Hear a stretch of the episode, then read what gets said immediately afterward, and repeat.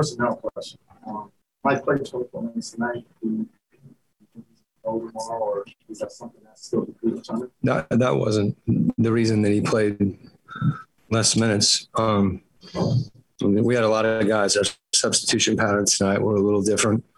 Um, when Rudy got in foul trouble, in particular, and then we had a couple times where there were a couple groups, um, a couple lineups that were playing really well, and we, you know, we stretched them. So uh, those are separate issues. You referred to this kind of got his fourth foul mm-hmm. very early third quarter. That other lineup. What did you see out of that group? Because obviously you guys flourished during that time.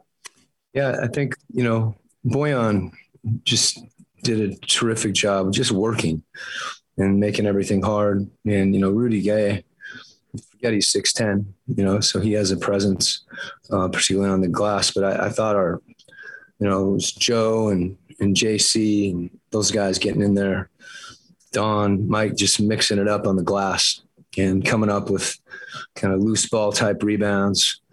And uh, we took advantage of, you know, some of our shooting and transition during that time too you know, we got good looks and, and we shot them with confidence.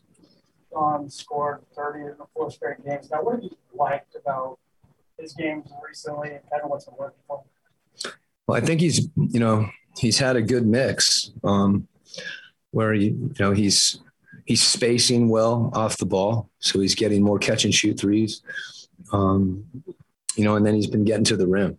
You know, he's been rejecting and pick and roll and, um, you know, when he can get to the rim like that, it puts a lot of pressure on the defense. So um, I think he's been defending too, which is, you know, as much as anything is something that I know, you know, when you're scoring like that, you can, you know, you can impact the game that way, but being able to impact it on both ends is something that, you know, that we've talked about a lot. And I know he, he's taken a lot of pride in.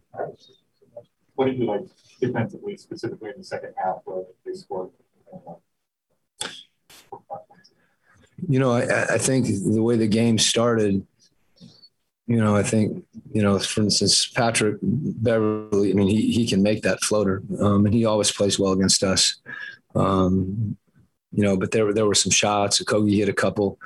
Um, they made some shots early. And sometimes when teams are making shots, it can, can be discouraging. Um, and I, I, thought we we hung in there with what we were trying to do from a game plan standpoint. And you know, over time, you know, hopefully what you're doing, um, you know, can can make it harder on a team, and and those percentages can change. Um, when you look at a couple points of the game, and you guys dominated the, the minutes that KAT was put on the bench, and you know, the, you know, you guys were able to to stretch the lead with Rudy on the bench in the fourth quarter. how important were those those couple of junctures for you guys? Well, I think more than you know who they had in the game at, at any point in time. Um, you know, our guys are getting used to playing with one another. I thought our communication defensively, there were some things going on there that, you know, our guys were making happen. And as I said, the the, the biggest thing is, you know, when we force a miss to be able to collect those rebounds. And particularly when we're smaller, getting our guards really involved in the boards. When we do that, you know, that fuels transition and, um, you know, we can go on some spurts and go on some runs and that, that, that can happen. You mentioned Bojan being physically against KAT. Royce also had a few times.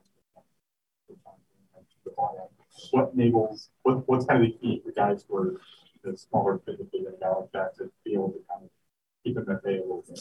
You just have to work you know, you have to work when he's in pick and roll. You have to be up because, and you have to be conscious of him in transition. It's just, you know, as much as anything, mentally, you have to be um, really committed to what you're doing, and then you have to have confidence in the guys behind you.